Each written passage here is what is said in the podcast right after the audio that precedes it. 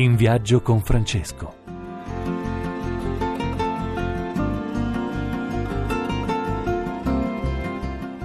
Buongiorno cari amici, buona domenica. Chi vi parla è Padre Enzo Fortunato. Queste domeniche assolate ci fanno riflettere su una grande questione, la grande questione della vita. Ecco, oggi con noi abbiamo ospite il professor Giuseppe Noia, docente ginecologo, presidente della Fondazione Il Cuore in una goccia, ma anche presidente dell'Associazione Italiana Ginecologi Ostetici Cattolici. Ecco, è complicato, io non sono addentro in queste sigle, però la realtà che rappresenta il professor Giuseppe Noia è molto, è molto, importante per il nostro paese, insomma, anche se dicono che si nasce sempre di meno.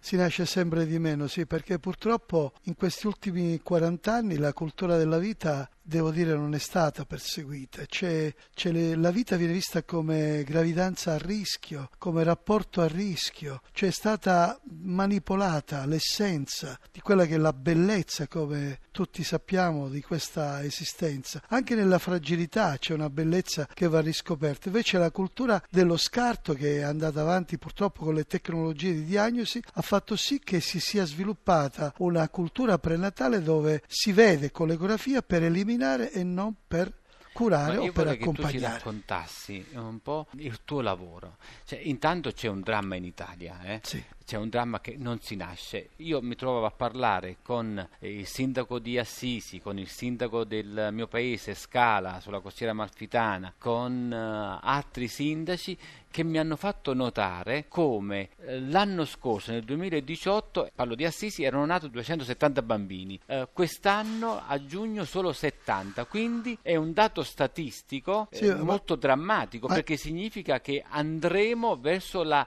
metà della popolazione. Non solo, ma il ricambio generazionale per le politiche che ha fatto l'Italia negli ultimi 30 anni ha fatto sì che la laica Francia, la laica Francia, avendo fatto politiche eh, verso la famiglia come il bonus per la madre, poi eh, diciamo le, il congedo per il papà, eh, tante incentivazioni anche col secondo e terzo figlio, il tasso di natalità della Francia, la laica Francia, è il più alto d'Europa. E il tasso cioè, di natalità che nostro... in Francia si nasce moltissimo. Molto di più, sì. E, e ci, ci, sarà un ricambio generazionale. Perciò Noi... c'è la forza anche nel campionato mondiale, perché eh, vabbè, ah, sono vabbè. pieni di vita. Ma io non lo so se questo è correlato, ma sicuramente un tasso di natalità basso espone socialmente come i criteri cosiddetti legati alla vita, la cultura della vita. Si pensa che uno la persegua per motivi ideologici, uh-huh. ma ci sono motivazioni scientifiche, ci sono motivazioni demografiche, politiche, che ci fanno capire che aprirsi alla vita è un, ele- un investimento talmente grande e positivo per le nostre future ma generazioni. Ma io ti vorrei dire, ammettiamo che tu hai una coppia davanti, eh? tu hai una grande esperienza sì. nel, negli ambulatori di ginecologia, quindi avrai fatto, immagino, anche... 7.000 eh, parti. 7.000 parti. Fatto nascere 7.000 bambini. Ma raccontici un parto che ti ha commosso in modo particolare. Uno ce ne sarebbero tantissimi. C'è stata una paziente che ho seguito io fino alla fine con una gravidanza a basso rischio. Alla fine faccio un controllo cardiotocografico, cioè il monitoraggio del battito e mi accorgo che a 39 settimane il bambino non si muoveva. La ricovero subito al pronto soccorso e mi dicono "Ma sai, il professore forse è stato troppo eh, pauroso, eccetera". Come la ricoveriamo uguale? La mandano in sala parto e fanno un cesareo d'urgenza e vedono che questo bambino aveva sette giri di cordone intorno al collo. Ora bisogna bisogna sapere, tutti lo sanno, che bastano uno o due giri di cordone intorno al collo. Questi ne aveva sette. L'ho vista ieri a studio, c'ha tre mesi, sta benissimo. Questo mi ha dato una grande gioia. Questa è una cosa quindi che ti ha spaventato subito e poi invece... No, ma questo conferma che non dobbiamo... Ma avere... quando si dice il miracolo...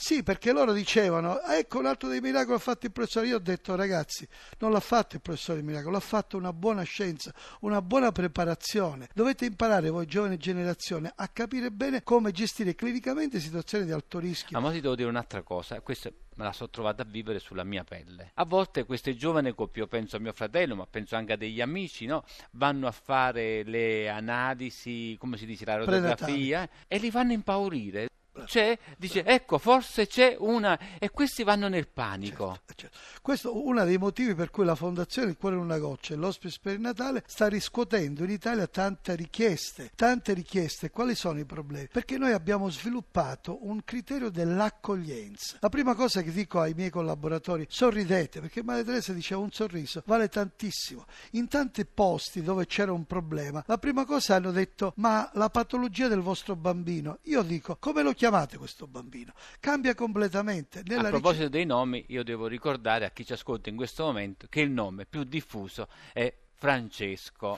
Sarà Papa Francesco, sarà San Francesco, eh? noi ci troviamo di fronte ad uh, davvero una bellissima realtà nel nostro paese. San Francesco è stato il, il, santo della vita, per la vita, addirittura diceva ai suoi frati, alle persone che incontrava, siate madri, no? Cioè dire generate vita continuamente. Certo, perché si può generare vita anche non una, solo una fecondità biologica, ma anche una fecondità spirituale. Anzi, spesso la fecondità spirituale è così forte, così penetrante succede, per cui tutte queste famiglie, più di mille famiglie che hanno accompagnato bambini con gravi patologie. Professore, prima di altre due domande vorrei ascoltare insieme a te, insieme a coloro che in questo momento eh, ci seguono, un brano che è un inno alla vita di Vasco Rossi. Vivere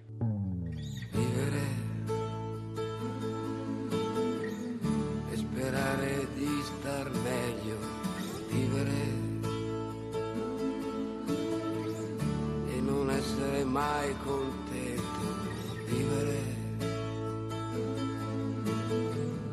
Come stare sempre al vento, vivere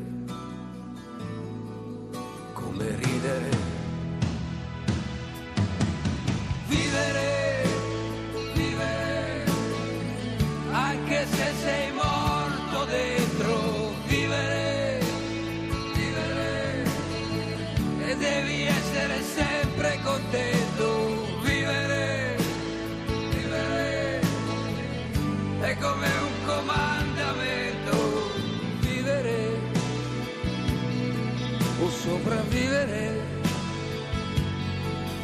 senza perdersi d'animo mai e combattere, lottare contro tutto, contro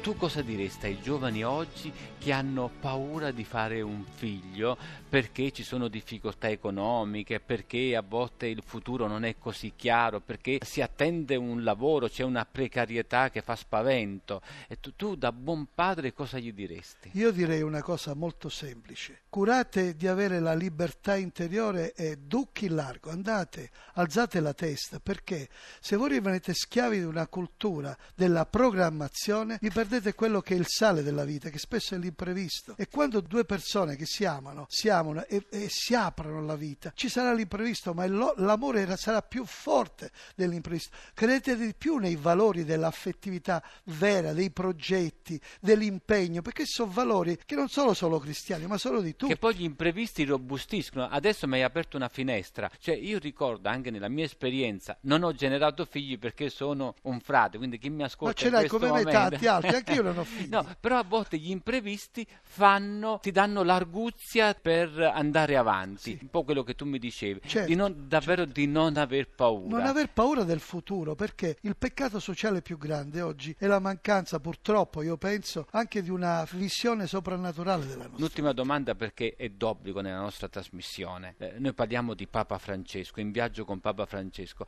Qual è l'appello che più ti ha colpito ecco, su questo grande tema della la vita di Papa Francesco? Guarda, io ho scritto una lettera a Papa Francesco quando è stato inaugurato l'ospice per il Natale del Policlinico Gemelli e mi ha risposto. Ho detto, Santità, noi troviamo tre cose che sono proprio dentro la nostra vita da 35 anni. Uno, combattere la cultura dello scarto, lo stiamo facendo da 35 anni. Due, non fatevi rubare la speranza e diamo alle famiglie, impediamo che le famiglie venga rubata la speranza. Tre, andate verso le periferie esistenziali e ci siamo andati sia verso le ragazze madri ma soprattutto verso le mamme che avendo delle fragilità prenatali trovavano solitudine, confusione, isolamento. Abbiamo ridato vita, speranza, accompagnando con le famiglie queste fragilità. Ecco, le tre cose che stanno care a Papa Francesco le abbiamo vissute e quindi abbiamo scritto una lettera e ci ha risposto. Ha detto continuate così. Bene, questi sono un po' gli aspetti che eh, tanta gente vive cogliendo la grandezza e la bellezza del Magistero di Papa Francesco. Non ci resta, cari amici, che salutarci, augurarvi una buona domenica. Poi i miei collaboratori ci fanno sentire sempre dei canti ad hoc, delle canzoni ad hoc che accompagnano questo approfondimento perché noi non vogliamo essere di quelli pesanti, pesanti, pesanti, vogliamo essere leggeri ma profondi, un po' come la puntura. Pace e bene cari amici e buona domenica. Pace e bene, buona domenica.